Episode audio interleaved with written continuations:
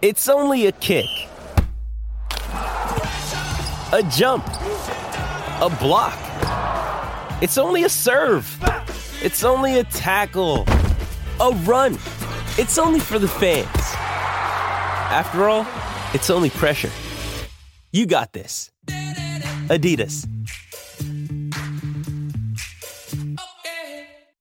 Mother's Day is around the corner. Find the perfect gift for the mom in your life with a stunning piece of jewelry from Blue Nile. From timeless pearls to dazzling gemstones, Blue Nile has something she'll adore. Need it fast? Most items can ship overnight. Plus, enjoy guaranteed free shipping and returns. Don't miss our special Mother's Day deals. Save big on the season's most beautiful trends. For a limited time, get up to 50% off by going to BlueNile.com. That's BlueNile.com.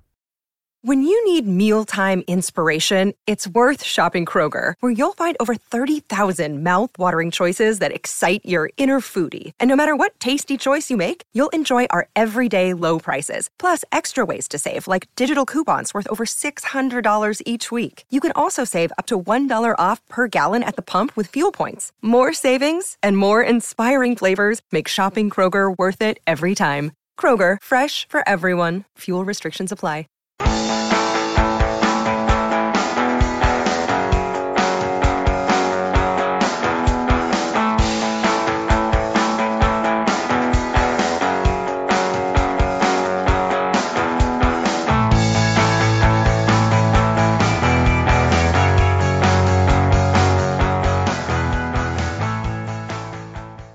Everyone. Welcome to the Rangers Review, where four well Kent Rangers fans from social media get together to look back on Rangers' form. We will be worshipping James Tavernier and praise the fact that since we started this, we're really unbeaten. And there's also time for a laugh at the East End meltdown. My name is Stevie Clifford. I'm uh, from Four Lads Had a Dream, and joining us is the Overlord, the main man from Heart and Hand, Mr. David Edgar. David, how are you? I'm grand. I mean, I'm I'm surprisingly happy at the moment because, like most Rangers fans, you're sort of occasionally stopping and going, "Hang on, we're brilliant," and it's it's been a while since that happened. It certainly has, um, and I mean, and Christmas time as well, David, which for me is basically like being on Prozac daily. Yeah, So this no, is really, this, this is uh, literally a holy time for you. oh yeah, this, this is indeed. Um, also joining us, the wonderful CJ Novo. CJ, how are you? I'm doing fantastic, mate. How's yourself? Smashing, mate. Um, I'm can I can tell. I'm still. I'm actually well this time, so I'm quite pleased. I'm quite happy. So it's Oh, good. that's right. Aye, you were had your arse hanging out you the last time you done this. If you've ever seen the film Elf, Stevie gets like that from about October the 23rd. So by the time we hit this stage of December, then you know, all bets are off. Yeah, elf with explosive diarrhea. Fan, fantastic. There's a, there's a Merry print- Christmas. There's an image. Get some stencils out, Stevie, and you can do the house up as well. There, there you are. I'm the host this week. This is out of order. Sorry. It's just terrible banter. Tommy McIntyre from the wonderful This Is Ibrox joins us. Tommy, thanks for that intro, mate. We're always happy to, to oblige. It's my second date. This is generally where it all goes wrong in my uh, in my life, anyway, historically speaking. So, uh, but yeah, I'm the same as I'm the same as the uh, the other gentleman and yourself, which is in the midst of a global pandemic. It's not so much a silver lining as an absolute silver mine at the moment. That uh, everything seems to be really positive. It's it's unnerving, unnerving. I say. So let's uh, let's venture back to where we left it. And basically, when we left it last time, we were nine points clear. Um, three points if you include that they would have two games in hand. David, first up, um, Aberdeen was at, at home on the Sunday after a 4 0 um, for a 4 0 victory. Goals coming from Kent, Roofe, James Tavernier, and Scott Arfield. That extended the gap after um, after Hibs done us a wee favour the day before, which we both enjoyed, which we were both texting each other during. Um, that extended the gap, and that was a nice wee start to um, this run of form that we've been on. Yeah, for me, the, the, the key thing about them, and I'm not going to focus too much on that, but after the Old Firm game, I think that all of us felt as Rangers fans, well, they've got three aways coming up, and if they take nine points from those, they're right back in it. They could write off the old firm game as a blip, and, and we can move on. But they didn't. They took five. They they dropped points in two of the three fixtures, and I, I think that that gave the support a lift because it, it, it was different. It said to us, you know, they're not what they've been before. But all of that means nothing if we can't take the bins out ourselves. Um, Aberdeen, one of the things about Aberdeen is that if there is any sort of excuse, then from the manager down, they will grab it. And as soon as you heard of a couple of players out with COVID, I mean, the press conference was essentially, well, we're going to get beat. Um, and that's that you know that that that's always give thanks to God, Allah, whoever your God is, that Derek McInnes shat it um, because otherwise that might have been us. Uh, can you imagine? I'm saying, well, Brandon Barker's injured, so you know you can't expect us to get three points. Um, Rangers were terrific that day. I think uh, we've developed this really excellent habit of putting the game to bed early, not letting teams that want to sit in and, and you know park the bus against us get get to do that. And I think that, that one of the best things about this Rangers team at the moment is because we've developed different ways to hurt teams. I'm sure we'll talk about Alfredo um, and the, the, the kind of difference. Previously, if Alfredo wasn't scoring, we didn't score. I mean, really, you know, Jermaine Defoe would chip in, but that, that that was your lot, really. And teams knew that, and they could focus on him. Whereas now, Rangers are hurting you from so many different places. There's obviously Tav, there's um, on the other wing, there's Kent. Um, even when he's not having his most electric games, he always contributes something because he never he never gives up, he never stops. And Kemar Roofe, I think is just a level above um, most players uh, in Scotland. He uh, he plays in places defences don't want him to play, and he pops up in places that defenders are uncomfortable. So teams who previously could have had a well organised set of two banks of well five really, but but certainly a five and a four. That doesn't work as well now because Rangers drag you all over the place, and eventually the pressure tells. And that game, you saw that, and Aberdeen were put to bed quite quickly. And in the end, Rangers, I think, declared at 4 0 after an hour because we had a big European game coming up. CJ, what I like about this Rangers team and what was also evident in the in the Aberdeen game is that when we get into the position where, you know, we're maybe 1 0, 2 0 up and the next goal is key, what actually happens is we go out and get two or three now, at half time in that game, the next goal was vital, and we very quickly put that game to bed. Yeah. Has that impressed you this season? Definitely. I just feel like the standards never seem to drop or we never seem to rest on our laurels. And I think that's coming right for Gerrard when he sort of walked in the door. That's what he talked about a ruthless Rangers team. And I think after years we've finally got that because we never seem satisfied until it is get the game's literally done and dusty. And I just like the way we go about it. It's almost like he's gone out there in the second half and saying it's nil nil, go out there and win it again because there's no difference for the start of the game to the start of the second half now, and that that was something that was very hurtful over the last couple of years. We would normally have either a good second half or a good first half. We never had both, but now we have. We've put that together, and that's why we're we're at. Tommy, what impressed you most about the, the Aberdeen game? Um, obviously, we had a wee bit of pressure. There was uh, the questions of whether we could take, you know, take advantage of what happened before, but they certainly answered those questions. Well, I think that's probably a, key point, and the, the, the, guys have touched on it as well. So if you talk about it from a in-game perspective, it's that relentless pressure that CJ's just spoken about, or David talking about the consistent rotation of movement, pulling teams into places they don't want to defend where they're not particularly good at doing it, and then exploiting those gaps. These are some of these things are new components uh, for Rangers as well. And then you look at the the kind of macro level, so to speak, or you raise it up and you say, well, actually, Rangers taking advantage for once of a slip up by somebody else. This is, you know, kind of news as well. Those two component parts coming together are probably the, the, the themes for me there, and what I was really, really enjoying seeing. I mean, in terms of looking at the way that Rangers set up, I think we all know now that we're a bit of a. I was trying to think of a decent analogy for it in terms of what CJ was just saying there as well. It's relentless pressure, but it's done in a managed way. So we are not chasing the ball about and just trying to get more and more goals. You know, we are saying, okay, what can we do to just play within ourselves if we've got a win here or whatever. We are a we're a serial killer. We're not on a killing spree. There, there, we are, right? I've started really early, obviously, uh, on on this one, but by that I mean, you know, we are going after targets. We know exactly what we're trying to do. We're not just looking to get lucky or chasing more goals and everybody moving out of their positions. This is what you know really satisfies me about this Rangers team. And just to go back to your original question there, Stevie, because I've, I've kind of trailed it out a bit. It's the fact that we went to Aberdeen, which has been a difficult place for us in the past, where, much like I was mentioning about Kilmarnock last month, we've fallen into some traps. We didn't do that this time. Relentless pressure, taking advantage of your uh, rival slip ups, and getting out the door with a good performance. You tick those three boxes, you're in amongst the uh, the Barrasso conversation come the end of the season. Tommy, last time you were on, you mentioned um, players having affairs with um, their wives. This time, this time, it's serial killers.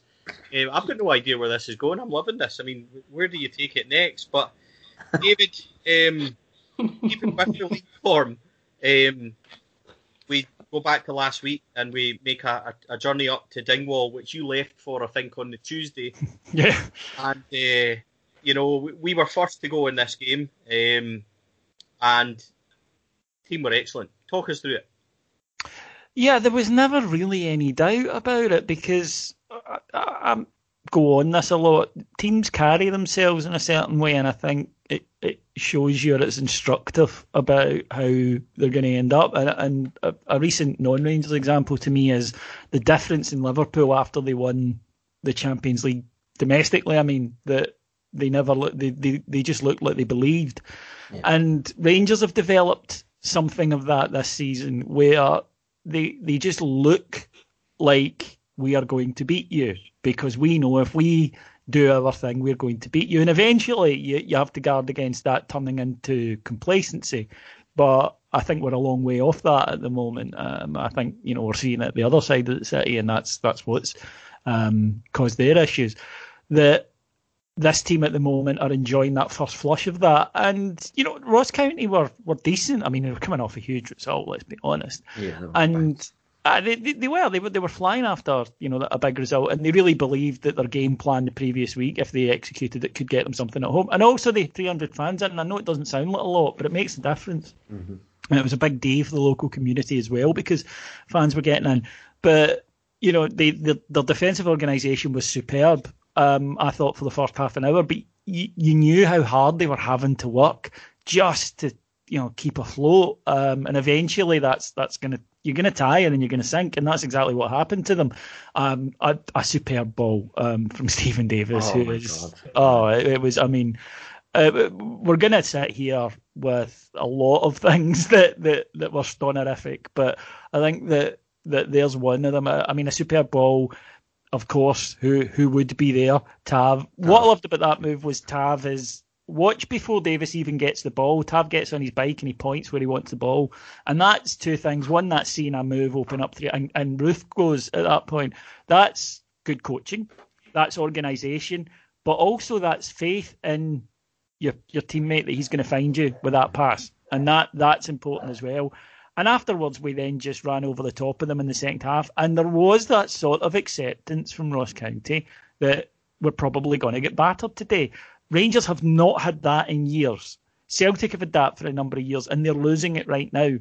And that makes such a difference because if teams think, if you're a big game for a team, and we always are, no matter what state we're in, if they think, yeah, but we can get something today, then they're 100%, 90 minutes. It's tough. It's tougher than usual to get a victory. Whereas if they're kind of half beaten in the tunnel, I suppose, then that gives you an advantage. But you only get to that point by consistently handing out routine hammerings. And Rangers that day were fantastic. And and to CJ's point, a minute to go or whatever, Cedric Itten, substitute, goes chasing a lost cause, wins the ball in the corner, sets up Jermaine Defoe for a goal. That just that little passage of play made me really happy because I thought that spoke volumes for the sort of attitude that permeates the, the whole squad. Yeah, Tommy. Um, before we, I'll come to CJ in a wee second, but Tommy, David makes an excellent point there. See, when you're getting guys like Cedric Itten, who's coming on when the game's basically dead at that point, but given so much, his attitude looks so good. He looks, he looks like he's smiling and happy. He's playing out of position as well. Um, that I mean that that's got to be a good sign. It's got to speak volumes for what we're doing at the moment. it, it is, and it, I think we've we've spoken previously, and I know you guys hold the same opinion that it's permeated throughout the the entire squad. You know, everybody knows what the, the vision is. Everybody's bought into it, so that goes down to you know Steven Gerrard and his management group as well. The players understand that there's going to be rotation. Not everybody can start. They've been sold on that before they come in the door. And then you look at people like Cedric. Um, I'm not going to I'll go with Eaton and Itten just to, just to play the numbers here. Um, I'm not sure my Swiss accent will hold up to that, but so if I go with Cedric, um, he's coming off the bench in a good place because we're a winning team. We're going in the right direction. Everybody will get minutes in their legs, and the management group are explaining that to him. And then they also need to come off the bench and take their opportunity. So he comes off, he's in a good place, does his hard running, does his aggressive running, wins the ball, lays it off to um, Jermaine Defoe as well. And there's probably just a little capstone at the back of that, which is how pleasing it must be for the management group for Steven Gerrard, because I know all is for us as well as fans, that not only do you have a senior professional in Jermaine Defoe who's been there and done it, who comes off the, the bench and you know just gets goals, right? Ball just you know he knows the movement in the box and he's the best finisher at the club, so he sticks one away immediately. But also being able to point to him and seeing other younger players of the squad and the the reserves etc. To see a player of that stature know that he's not going to start every week, not being a background noise undermining squad harmony, but saying no problem, boss. I'll be ready when you call me, whenever that is. I'll continue to work hard and show the professionalism, look after my body and my conditioning. I'll be in the gym. I'll be round about the squad for discussions with the younger players. I'll be doing Zoom calls about finishing for those younger players as well. If you lead all that out, that's a great way to set expectations and that um, that quality standard within the squad as well. Because if Jermaine Defoe's keeping his mouth shut and working hard, then I expect all the rest of you to do it as well. And that's a that's a really nice capstone to that story as well. CJ, a couple of thing, other things happened that day. One one was quite ugly in the fact that there was a challenge on um, Alfredo just on the stroke of half time, which led to um, has now been an investigation from Ross County, which they have cleared their own player Michael Gardyne yeah. of making a comment, which we'll not will not spend too much time on but the reaction of our players was something that um, pleased me in a way that they were all standing up for uh, for Alfredo and that, that, there is a real team unity there. But something else also happened afterwards. We extended our, our lead to 14 points, and I think most of us would probably have thought St Johnstone at home, you know, they're bound to take three points in that game, but they never. And it was another joyful Sunday afternoon for us all. Yeah, it was, mate. And there's a lot of things that actually happened in that Ross County game, and a lot of points. And one of the other things about it, actually, just before we speak about us obviously stretching the lead, is we've got a guy in the sticks that makes an unbelievable save because they only had one shot on target, but it came before we scored any goals when they were sort of cut inside Balogun. And it's a phenomenal save, and we end up scoring and taking the lead 60 seconds after that save. And I just feel like with everyone getting plaudits, like Arfield, rightly so, Tavernier just being the best player in Scotland. I think sometimes McGregor gets overlooked, but that save right there was absolutely huge in the game and it gave us a platform. So I just wanted to give him a wee shout as well. But everyone's kind of sort of nailing it. The togetherness in this team right now is absolutely frightening. Everybody's celebrating each other. There's nobody walking back, no getting involved. When a team, when one person scores, the team's celebrating. You talked about that incident there that again we're not going to dwell too much on, but the way everybody stuck together and backed each other, and you could see them all walking off with each other. And I just like the attitude the way Rangers came out. They didn't lose their head. They weren't overly frustrated. They didn't lose their discipline. They went right. We're going to come out and absolutely pump you now as a team and that's what they did in the game of football. And I think that is the main difference between what's happening here and then elsewhere is the teams bought into the one idea. Hell, you're seeing guys like Jermaine Defoe track back, and I've seen him block a cross at the left back position this year. That's mental. But everyone is buying into this idea, working for each other, and that's the main difference. There's a real team here, and there's no egos, there's nobody sulking that they're not getting in. When the day come on, everyone's attitude's spot on. As David mentioned earlier, big Cedric coming on the park. I thought Hagi's mindset was absolutely spot on as well. He was unlucky with a free kick, and that's just ruined the entire squad. And there's a real Rangers team there, and it's the first time that's been there in God knows how long. So that little bonus, David, um, of, of St Johnstone obviously took took the gap to 13. and we come to yesterday's match with Dundee United, the final kind of league match that we'll look at. Um, they would have penned that down, as you said yesterday, as a, as a wee potential blip for us.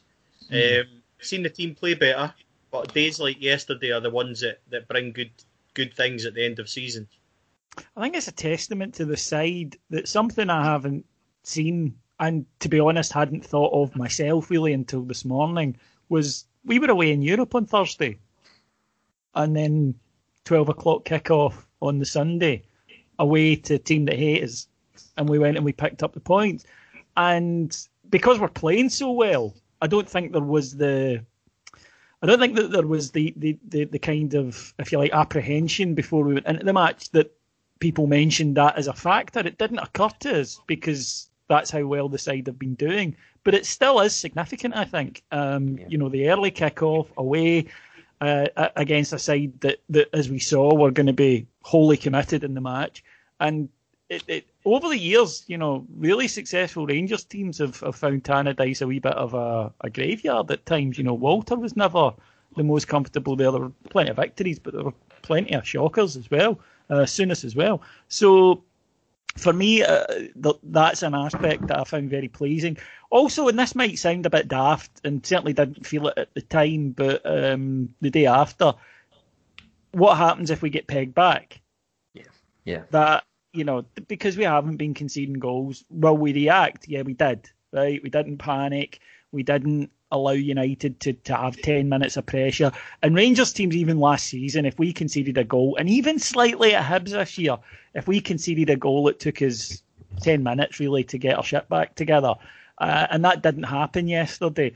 And although it was narrow in the end because you know two one obviously. In the second half, Rangers utterly dominated that match. I watched it back again this morning with the you know the, the palpitations, and the I have to say that I thought the the second half performance, Dundee United didn't have a shot. You know they really didn't.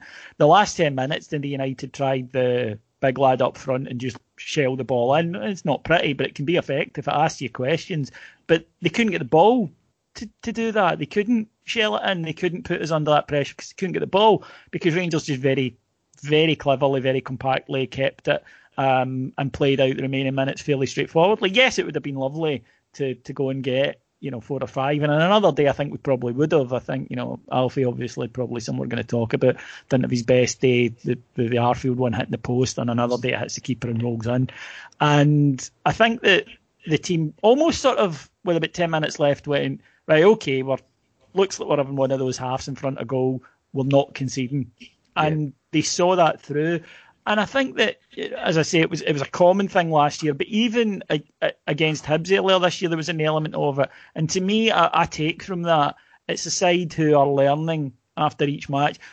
Livingston earlier in the season, I think, might prove to be a pivotal game for us because look, Hibs are a good side and they're playing well. You can draw at Easter Road when they are, I think, undoubtedly the third best team in the country at the moment and on an upswing. So, although we're all gutted and we should have won, um, it's not an end of the world result. Livy was a bad one because we would always expect to beat them pitch or not pitch, and the manner of that performance. But to me, that seems to have signalled a change from the management team where the handbrake has come off. And I think that the emergence of Scott Arfield during that period has been huge. Um, he he has delivered on a level that he, probably hadn't in his whole time at Rangers, really, um, but certainly not last season. And I think that that the attitude has been from the management team of we are going to go out and we are going to take games by the scruff of the neck. We're not going to worry about getting countered on and getting hit on as much as we used to when we would always have the two defensive midfielders. Arfield will do you a shift as well, but he's a more attacking player.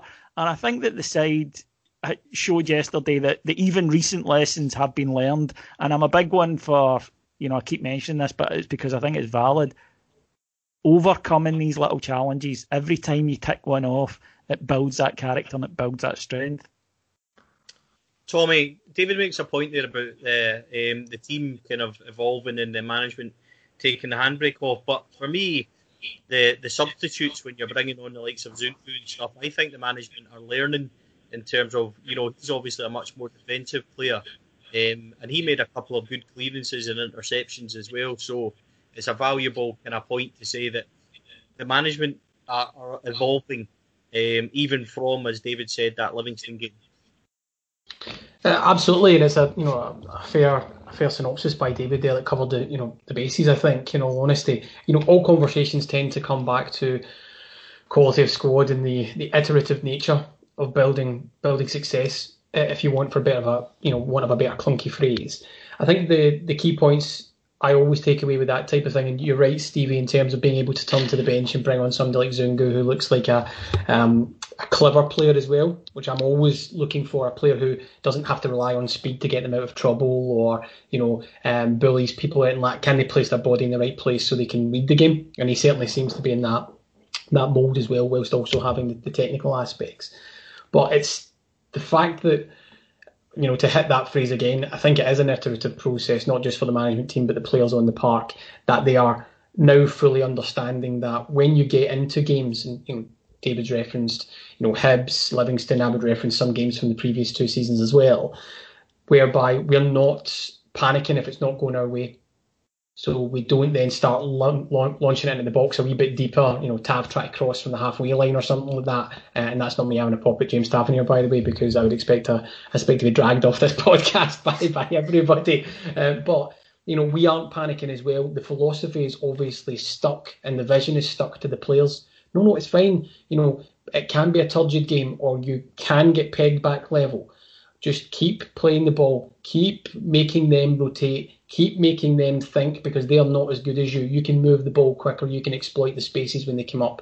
You know, as you know, Graham Souness says, you know, find the dummy type type of type of scenario, and we're constantly doing that. I think it's although we all wax lyrical about the side, and you know, same as David, you know, go back and you watch games and stuff. The absolute continued rotation of our players front to middle must be baffling for teams and absolutely stretching their level for capacity, particularly when you look at some of the, the players in our leagues, for example. But we do this in a European stage as well. And we are continually doing that and probing them away and ultimately you get you get your chances. You know, and again as David has said, if we look at the Dundee United game specifically in this uh, in this example, yeah, it was a, it was a bit turgid. Dundee United got the goal. We could have done better defending, you know, both sides of the flanks. In all honesty, I'm still not entirely convinced Liam Smith is trying to finish that uh, I, I, thought he was trying to pull it back into the, the six yard line, but I'm willing to take challenge on that. And he looked a bit sheepish when he was uh, celebrating. But, you know, we got ourselves back into it and we said, that's fine. Let's just keep playing away at them and we'll ultimately unlock them as well, whilst creating a host of chances that we missed. So it wasn't a great game and it finished 2 1 and it was a wee bit sticky. But actually, if Rangers take any of those chances that they made, you know, you've got uh, Kemar Roofe not being able to get the header. You've got Arfield hitting the post. You know, stuff David's already spoken about there, and Alfie having another day off. Then that game becomes really simple and a, real, a lot easier. The fact of the matter is, Rangers are suffocating teams, and in that second half, you know, I was I was reminded of, and I can't remember the player's name, but it was Rapid Vienna player last season, where after the game at Ibrox they said, you know, Rangers don't let you breathe, and I am absolutely certain, even though it was a two-one scoreline, a hell of a lot of those Dundee United players, certainly their, their defence, would have said the exact same. It's continual movement, and ultimately it's three points in the bag. It's another rung on the ladder towards a championship. Uh, sorry, I just cut in, Stephen. Something else uh, from the game as well is our, our, set piece, both attacking and defensively. That's something that's been heavily spoke up by uh, Gerrard and McAllister whenever they've been doing their press conferences. And I think even in the 90, I think they had the free kick in the last minute and how high our defensive line was and the discipline to keep that line out to let anybody run in behind was phenomenal because we were just like, no, you're not getting in our box, you're not getting a free cross. You're going to have to do something special, and all it was was a floated cross. The guys had to jump pretty much at the edge of the box and try and generate enough power on the header for mm. that angle. And I just thought that right there just showed everything because how many times have we seen us sitting in there, we give up on our rebounds in the past? Oh. But no, we were sat outside that box and we were like, no, we're keeping that line and everyone bought into it. And that, that just really, really impressed me. Not only did we score a set piece, but last minute, last gasp, everyone's concentration was on point. It's a good point. Good That's point. confidence. That's confidence because yeah. previously what we would have done, and we've seen this, is everybody would have been back dropped yeah. on the penalty spot. Yeah. Um, and you're right, in the amount of times that that not just us, that that that you know any football you watch, that teams that do that, you almost invite the opposition. I think that, that, that you you kind of suggest that you're a bit worried, and it's amazing in football you'll make your own luck, all that kind of stuff. That it does drop to one of them. Whereas you're right, what we said to them is you've got to do something exceptional here. Somebody's got to either time a run or you've got to deliver a, a you know a worldie of a cross, and neither happened. And the boy got the head on what from about 20 yards, and it, it ran straight through to Allan McGregor, and that was it. it, it job done and again, that's confidence, and I think that stems, you know, from from Goldson, from Tav, um, very much the leaders in, on the field. Certainly, you know, Tav overall, but Goldson at the back. And just saying to them, we're not dropping in there, we're not panicking, we're not sitting in. The only team that I think have forced us out of our rhythm was the last 15 at home against Benfica. Benfica yeah. um, mm. I thought Benfica were fortunate to get a draw uh, in in Portugal. I don't think they were at Ibrox, even though we were 2 0 up. And people, you know, initially were quite angry afterwards. And, and I wasn't so much disappointed, but not angry because I, they moved us about the way we move domestic sides about and that's okay because think you know the money they've spent, the level of player they have, they're going to do that. What we need to do to compete against sides like that is work hard, make sure we're not making mistakes, etc. But that's the first time a team has has made our defence and our home side, you know, look buggered in a match because they just shifted the ball so quickly, so often that eventually they wore us down and and that'll happen when you meet you know real quality, and it'll happen to you know uh, Benfica when they meet a, a side of high quality, etc., etc. But domestically, Rangers are, so I think, imposing, yeah, imposing the fact that we have better players on other sides, and that is is an enormous part, I think, of the continued success. Yeah, just to just to bookend that, because I think it's a, a key point actually, and it, I think it speaks to the narrative that we are quite rightly constantly talking about Rangers and the fact that we've got the players to unlock. And I agree with you, David, about that last 15 minutes in Benfica, or sorry, against Benfica as well. Uh, I think it's the only time we've genuinely looked unruffled. Um, sorry, ruffled, I should say. But we're always talking about we have the players to unlock these low blocks or these packed defences and, and you know teams making us or us working, we have to do all the thinking.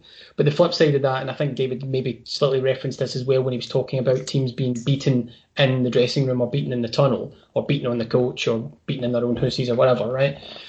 Is the fact that we are quite confidently saying to them, and it speaks to CJ's point as well, we've got a better keeper than you, we've got a better unit of a defence to you, we've got better midfield and we're better up front. Okay, you ask us questions and by and large, these Scottish teams, you know, domestic teams, and a lot of European teams that we've come up against so far as well, haven't been able to unlock us. It's just a slight lens change in terms of yes, we've got difficult questions to answer game in game, but the questions that we are posing to these teams so far, nobody has been able to find real answers apart from, as David quite rightly referenced, the 15 minutes against Benfica. But we are a really, really good side that play really good football, but also have all the tools to lock other teams out, and that's a that's a pretty good mix. Yeah, and when we don't open the doors and we can't beat the low block, we've also got guys like Tavernier that can hit 35 yard free kicks and put it in the top bin. I'll take one. one of them every day of the week, to be honest. can I just ask, has anybody ever seen a better free kick? Well, we were going to. I was going to come to because I think oh, that Tav deserves a whole section himself. Yeah, I, I think I, I think yesterday was one of those moments where there's a wee split second between the ball hitting the net and your reaction because you're sort of like, I need to check that that that I what I think I saw I saw. Um, and it, it, you know it would have been great if there'd been a crowd in because I think you would have had that just that nanosecond where everybody goes has he fucking scored that?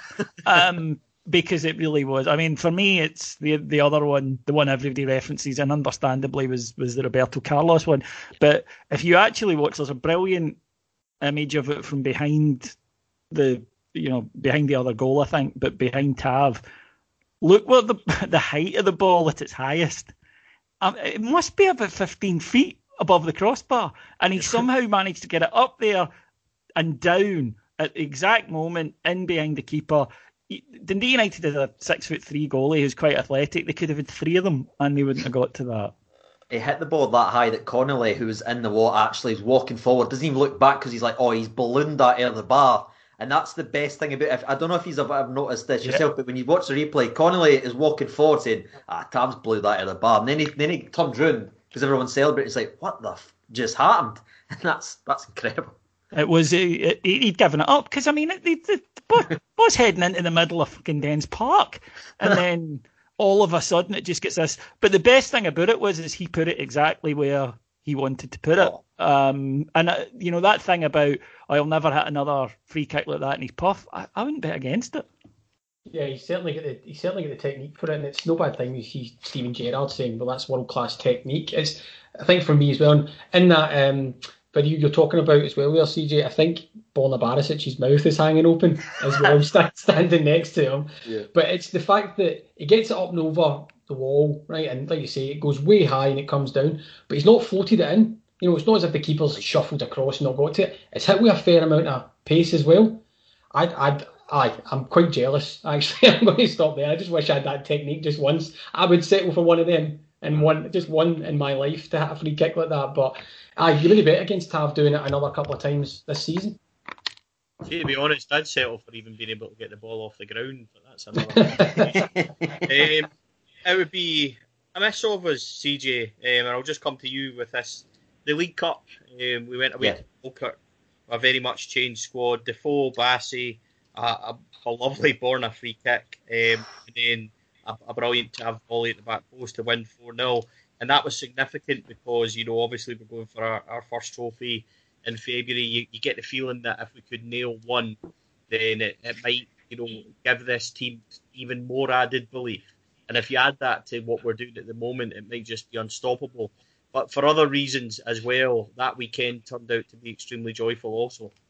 Uh, yeah, hi, that's right. Well, that was the thing. Before the even game, we had saw pretty much everyone just get beat. I mean, there was cup shock after cup shock after cup shock, but even after all these dominoes were falling away, the shock with Aberdeen, Motherwell, and obviously Celtic, not once did I even think for one split second that that could happen to us, and that's just the belief that I've got in this team. And you just saw, I think we hit did we hit the bar within 50 seconds of that game, and, and tried to do a cross for Defoe, and it was just relentless. And I feel like Falkirk, if I'm being honest, actually gave us a better game of football than the majority of the teams in the SPFL. They actually got the ball down and tried to play a wee bit of football, but you could see when we wanted to turn it on, we really turned the screw. And again, you kind of mentioned it um, a minute ago there, Stevie. Again, another set piece for Borna. Fantastic free kick. We scored from Bassey, another set piece uh, with the corner. We're absolutely killing teams for all different ways. So if you block Tavernier, if you block Barisic, well, we've got this guy that can step up. We've got set pieces now. And I just thought that was a good wee show for boys that was coming in, getting the games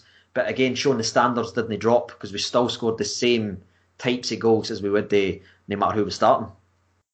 Yeah, I think what was also special about that day, CJ, was that um, we seen performances from Leon King oh, yeah. Ciaran Dickson as well. And I commented and done a blog very next day that for me it was a very special moment because it's like an additional thing for the club that after so many years of the youth development being deprived and not looked after, Mm-hmm. Um, you know, after 2015 when King came in and things, and they invested in it again, they've turned that around to the point where five years later, we're now bringing these guys through and in. And for me, it just kind of represented that we're back on the right track. Both these boys look extremely talented. Absolutely, and there'd have been another one starting if it wasn't eh, obviously for an incident with Scotland under 21s with young Patterson. He'd have been starting that game as well. So you're looking at that Rangers team, and there's a real path there for these youth players to make it in the first team. Gerrard's made that clear. If you work hard, you then you start believing your own buzz, you keep your head down, you keep working, he will give you opportunities. And I thought the two young lads, and I like the fact that Dickson, by the way, was wearing number 55. Well played, son. Um, I like the fact that they came on there and they grabbed their opportunity because to me, none of them put a foot wrong. And even Glenn Middleton, who a lot of people was actually overlooking, he was playing left back, and the lad nearly created an opportunity with his first touch as well. And I just like the fact that these players are coming in with a belief. You can clearly see everyone wants to work hard, and everyone's not saying, "Oh, this is just a youth player. We'll just sort of run it." Now, people were still making runs for King, still making runs for Dickson, and I just like that. Everyone seems to be working hard for each other. Yeah, it was definitely a, a good day, and, and very much what I liked about it was it was very much routine, yeah. and made it look routine, um, and I think that just kind of you know shows where we are as a team. But moving on, um, I'll just, you know, I'm going to throw this out to everyone as well. Europe, we had Benfica, um, 2 2, Standard Liège, a, a brilliant 3 2 victory, and then we went to Lech and, and won 2 0. Um, ending, you know, a fantastic group stage. And we're now, you know, first time since 92 93 that we went unbeaten in a group stage. Um, highest points tally, I think, ever in a, a group stage as well. Yep. Um, throw this out to you boys, whoever wants to jump in with this one. I mean, Europe, it really has been a fantastic campaign. When you factor in as well, went to Holland and dubbed Willem 4 nothing, which gets overlooked, in my opinion, far too much. Then we beat Galatasaray. To go and put the results together in Europe, uh, not only financially, but the way we've done it, and albeit, yeah, um, Benfica kind of rocked us and we were, you know, we were looking pretty twice, but I'm not going to complain about that, which may shock you. Um, I'm just overwhelmed, you know. In, in terms of Europe, I've not been this happy with a Rangers team since, you know, 1996 when a, a certain girl band were, were storming the world. Oh my god! How And you- I wondered how that would. I wondered. I did Oh. wonder, but you know, It's credit when it's snuck in under due. I didn't see it coming. Didn't David- see it coming. He's David, got that one up and over the wall quite well there, Right, and yep. snuck into the top corner. Oh. David, jump in, talk to us about Europe. I thought you were going to say jump and talk to me about the spice. Girls. That's what I'm gonna say. It's going to go, you know, five, three, one, four, two. Um, I, I, I uh, yeah, look, Europe to people my age is, I'm has still been, laughing at that, by the way, David. To be honest, it's been one of the. Mo- yeah, I'm still shocked. I'm still kind of sick. Whew. Um, burst into burst into song. I, I think that you know Europe to people my age has been such a relentless kick in the stones. No matter how good Rangers were on paper going into it, we always were made to. Man, you just felt like hillbillies when you got into Europe because you know you thought you were so great and cosmopolitan, and we'd come up against these sides and it'd be like, wow, we've got a long way to go. Because Scottish teams, not just Rangers, but Scottish teams in general, treated the ball like you know the, the way Celtic fans treat barriers. Um, we just couldn't couldn't wait to get rid of it, and I think that in the in this iteration of the you know to, to steal a word or, or iteration I suppose um yeah that that's a, li- a link back, right? A bit foreshadowing error. I think that it's the manner in which we do it because we don't go out and play. You always get this, don't you, from managers in Europe? Or there'll be a very physical, aggressive side. And you're like, well, we'll be aggressive, but if you're expecting us to, you know, long balls and elbows, that that ain't us. And we get the ball down and we play it and we pass it and we play it at tight spaces and um, we're confident. We've got faith in our teammates. That's something that Scottish teams have lacked for years, which is, oh, he's got a guy on him. I can't pass him. Sometimes you have to. Sometimes you've got to do that risk reward. The goal against Galatasaray, I think, is the key indicator of that. That if you want to make things happen against top level opposition, safety first isn't going to get you anywhere. And I think that within the European group, the fact that Rangers could make seven changes to the side, uh, go away in Europe to Poland, not easy, um, and win. And we all knew they were going to win. We were all extremely confident we were going to win, and we did so very straightforward manner.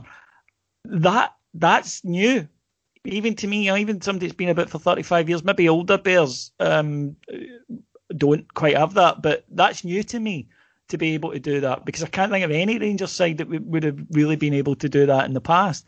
And I think a great deal of it is the manner in which we play and the style in which we play. Now, we've said before, I think collectively as a support that oh, we're, better set for Europe than we are domestically. And maybe it has taken us a wee bit longer to translate the skills that we have in Europe into this quirky, strange wee league of ours. But I think in Europe that the side, they don't fear anyone because if it's a side on our level, we think we'll be better than them. And if it's a side on paper slightly above a letter, we think we'll outwork them and put the challenge to them. And that's a really healthy attitude. And it's not an attitude that's been prevalent in my time supporting Rangers. I think that's a yeah. I, I really agree with that. And I was I was just thinking back. You know, for every you know, I've, I still burned in my mind. I've maybe got a Unirea Urziceni or Jenny or an AEK Athens uh, buried in there somewhere. That uh, aye, I'm not going to kind of touch on them too much, but if you cycle forward then and you get to where we are right now, and you know David was picking up the, the, the threads there, you've got it's not just the performances, it's the uh, I'm back to the same words I think, but it's the consistency of the performances. So we're not talking here about well, Rangers had a a good result over two legs against a decent Galatasaray team, or they had a good result against um, Willem or, or anything like that. Actually, now within the, the Steven Gerrard catalogue, European catalogue, you know, you've got consistently being able to match up with teams who are in slightly richer leagues or I've got better squads on paper or whatever that looks like. I mean, I think you've got what Portugal, the ninth uh, highest TV deal in Europe, Belgium 10, Poland 15. So there's the current group that, that we're dealt with as well. And I think Scotland sits in there at 19th. But the point I'm, I'm making there is you've got you know a book there of consistency of saying, well, we go into Europe now and play these teams off the park or get right in amongst them, or it's tight games, but we score, we keep it, we keep it decent, and we aren't lumping the ball forward. We aren't being that, you know, stereotypically aggressive British team that you know David was was referencing quite rightly there. We are unlocking them and then putting the challenge down to them of, okay, let's play football. Let's let's do that cliche. Let's okay, you're a European footballing team. Let's go toe to toe with that because we've got the ability to do all this, and never out with of the season, uh, the season obviously you were referencing there, Stevie, have I seen a Rangers team be able to consistently go to the continent and come back with points and results, but also performances where we're not saying, "Well, that was a smash and grab," or "We got out of there."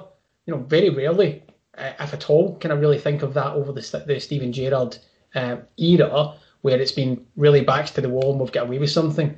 And it's had a diametric effect on the Scottish standings of European coefficiency as well, which I'm sure the whole of Scotland and all the subsequent supporters of our teams thank us for. But it's that part for me. It's we are now in a position whereby we aren't complacent because there will be blips, there will be challenges. We have a really good example in that in Bayer Leverkusen, who you know, I think by and large played us off, off the park over two legs, if I was being brutally honest about it. But for lots of other teams, we are a real cause for concern if our name comes out in the in the, the draw next to them. CJ, plenty of um, zigga zigga to that European performance. Aye, mate, we definitely spiced up the life. That that was just. Uh, oh God Almighty! I, I only know two become one in Mama now, so I'm I don't know how I'm going to play this. I, I, I, I was going say, who do you think you are? oh damn it! Damn it! CJ, um, say you'll be mine and talk oh. us through the European campaign. Nobody's going to beat him at this. Let's no, just yeah, even if the three of us could combine, one of us could go and Google and we'd still lose because he knows like B sides and shit. Uh, you could do Viva forever. It would just be fun. Uh... I'm not even taking part. I want that to be. I want that to be a part of this recording. I am not taking part in this. Consciously not taking part.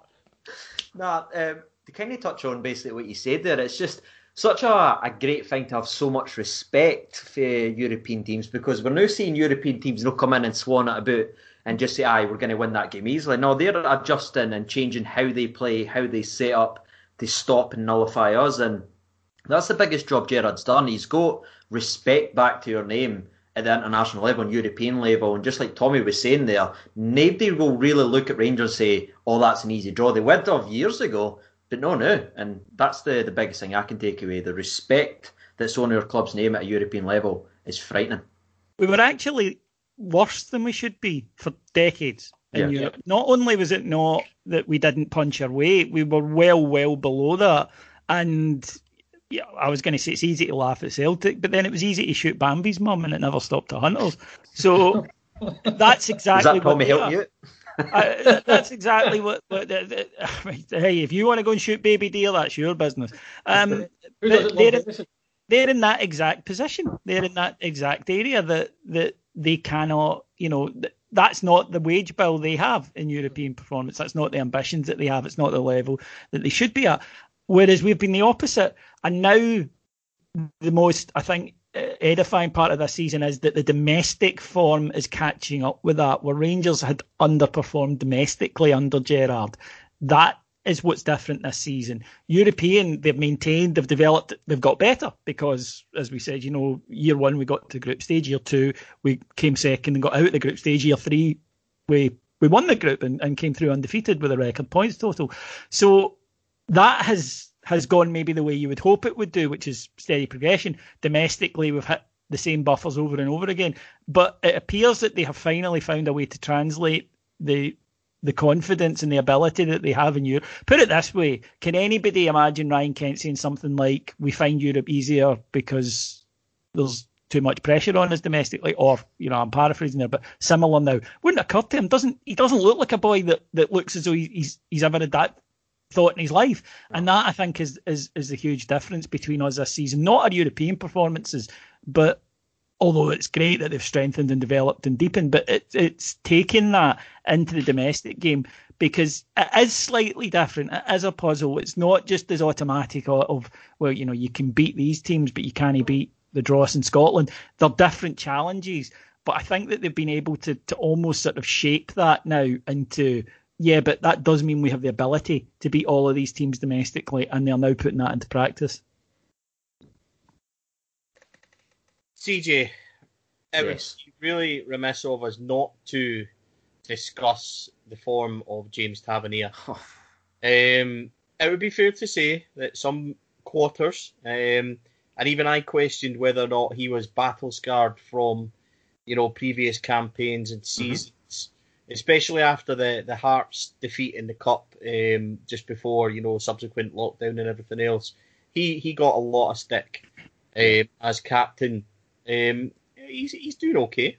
I, I, he's having an bad season. I, uh, I think we could get a wee bit more out of him. Nah, it, it's scary what he's actually doing the new. And you, you look at the stats, and honestly, their FIFA numbers. You'd be proud of them if you are doing that in your career mode on easy difficulty. Never mind doing it in real life. What is it? Twenty-seven games, seventeen goals, thirteen assists, and that's even the fact that they've robbed him two assists. One of their own goals that he forced versus Ross County isn't counting as an assist. So he's even got Mayor beyond those ridiculous numbers and 19 clean sheets within that as well. So he's doing his job defensively and he's just doing a ridiculous Ronaldo S job going forward. But one of the main things I've actually took, and it was actually something Gerrard said in one of his post matches over the last couple of weeks, and I don't think it's really got um, a lot of people talking because I think it was just kind of like something he said half sentence.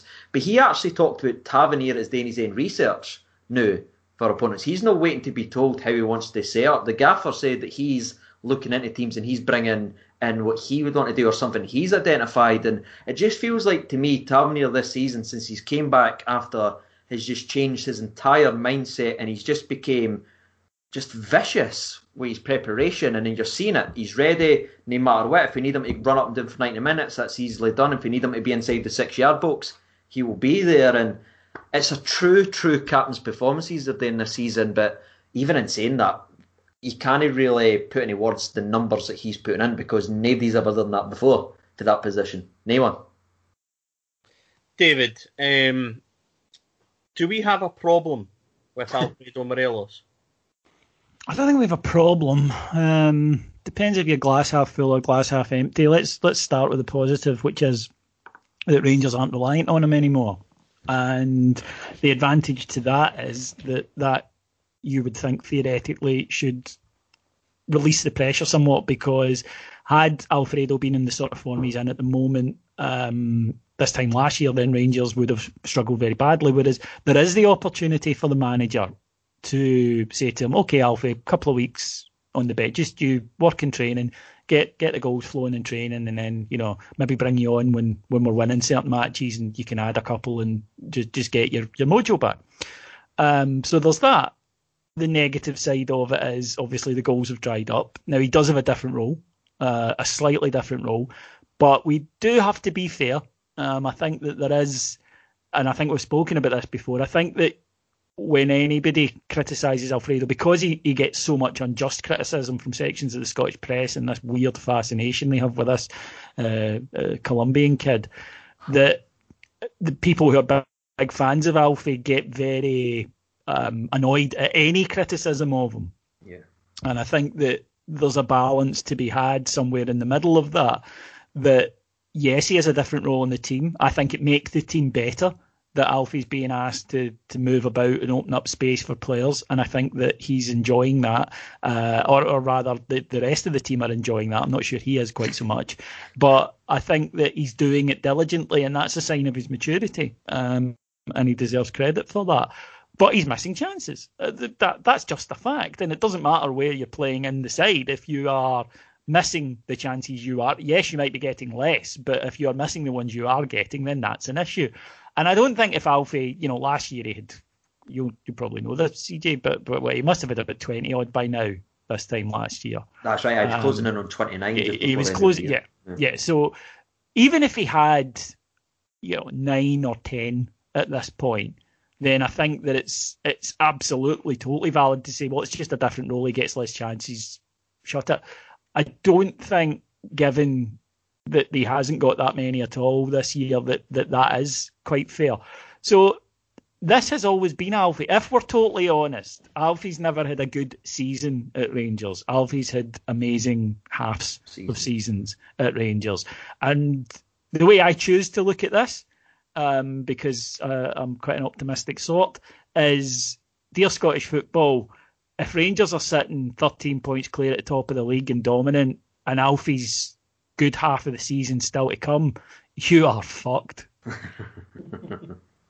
I like that. I like yeah, that. That's that's uh, that's pretty perfect, David. A good way to end that. But Tommy, um, before we wrap this up, Rangers have got six games in 17 days. Um, League Cup quarter final. Um, we go back to St Mirren, we go to St Johnstone, and then we've got the visits, obviously, of um, Motherwell Hibs um, before the Old Firm Derby on the 2nd of January, at which point we'll be ready to, to record the next show. It's a, a vital period for Rangers. It absolutely is, you know, and uh, just to you know, bookend, I, I completely agree with everything that the guys were saying there as well. You know, if, uh, if there's going to be more goals coming from this team, then uh, a lot of clubs in Scotland better just pack up their wells. Um, they'll be praying for something else uh, come Christmas time. But yeah, December's always interesting um, because of the fixture congestion. You've, you've rhymed off a lot of the, the games there, so I'm not going to duplicate that.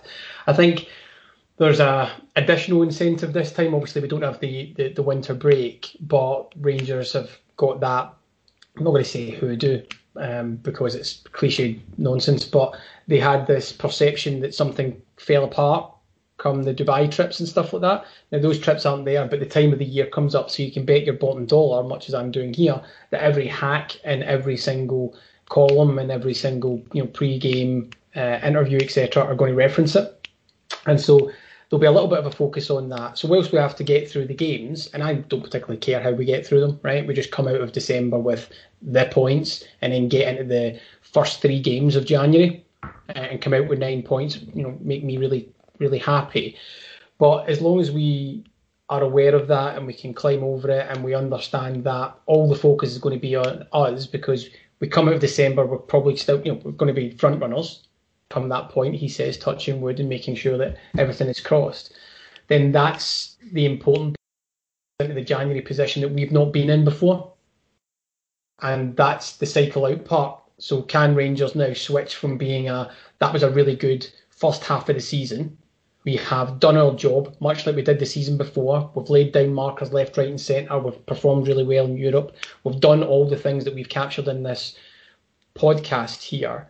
But then the mindset has to maybe just change slightly in that, okay, we're leading the pack. So how do we just continue to do that? How do we manage ourselves? How do we get that over? It sounds slightly trite, but that's the psychological shift.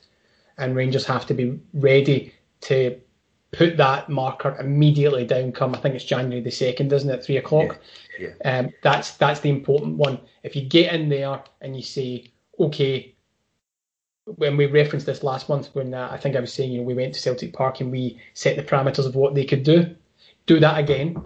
Show them that they are in second place for a reason, or maybe third place, depending on how, how things go. but they're not top, as they, they they won't be top. That's the important thing, and that's where they're going to stay. So if you're looking for a, you know, my overriding point of that is get through these games with the points because that's always the request. But if you want a determined marker, January the 2nd, I mean, Hibs is going to be difficult as well, probably, right? But you want to set expectations really early in January. Do you know what? That wasn't a blip of six months you just had because we are going to kick on, get settled in to be looking up the way for the rest of the season because that's where we're going to be. Finally, um, before we go, boys, a perfect chance to all um, give us a wee update on what's happening on your platforms. It needs to be a wee bit better than I did last where uh, I was hopelessly ill and just kind of went, oh, well, you can find us, you know. So, um, Tommy, give us a wee um, update on what's happening on This Is Ibrox. Yeah, some uh, some good stuff there. So you're right; it couldn't have been much worse than uh, than last month's ex- explosive mm-hmm. uh, confidence backing from from all of us. You know, there's some new blogs out talking about uh, a new article in terms of our first ever league title. Um, there's the regular podcast coming out. There's some other blogs coming online as well, and also fairly recently, which seemed to to be interesting to fans as well, was my conversation with Kieran Maguire from the Price of Football regarding our accounts as well, which uh, seemed to be an enlightening and entertaining watch for people. So I would recommend that people go online, have a look at us on our Twitter, and follow us on YouTube as well. And CJ, what's happening um, over in the world of uh, YouTube? You still dominating over there? I'm still just trying to have a laugh. I we're we're, we're doing our usual one-liners, uh, smirking thumbnails, and enjoying ourselves. So, I, if you want to have a wee laugh, come and join. Yeah, and I would certainly recommend that um, CJ's shows and, and this is Ibrox as well. They're both fantastic. Um, David, what is uh, happening on Heart and Hand? Uh, I don't really know. I don't take much to do with it these days. Um, I sort of uh, leave that to to the, the kind of the little people. You know, I, I always like to think that when when you have the opportunity to kind of thank them at an award ceremony is the time to do that. Um, but then I have won an award and it was nothing to do with them. So people online were saying when I say oh, I've won an award, they were like, "Oh, it's, it's great, well done to you and the team." It was fuck all to do with the team. It was me. Um, but if if you if you want to come along and, listen to us, then free show drops as, as uh, you might well be listening to here every Monday and Thursday. It's been Friday because we've been playing on Thursday, but it'll be uh, every Monday and Thursday again till we go back into Europe. Some clubs in Glasgow are doing that after all, and uh, you can catch us patreon.com forward slash heart and hand for just one ninety nine every single month. You'll get up to five shows every single day. Perfect. Um, yeah, on Four Lads Had a Dream, we have our final podcast. Um, should be released next week. With um, we're hoping it will be with Chris Boyd, um, but Chris is um, a very busy man with Sky and the Sun, so we're trying to work that out this week.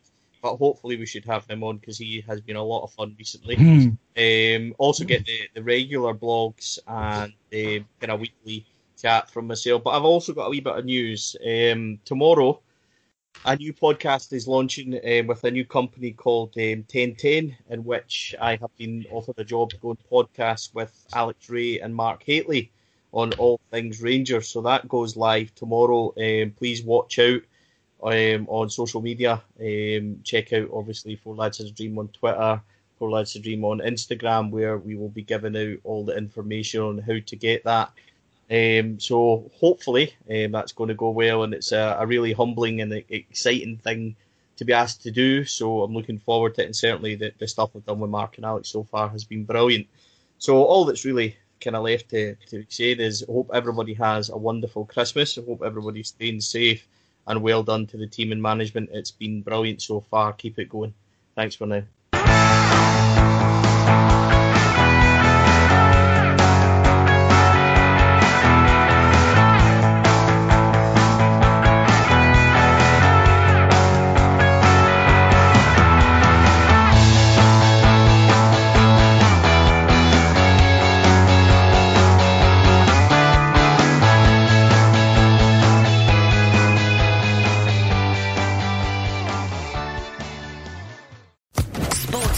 Podcast Network.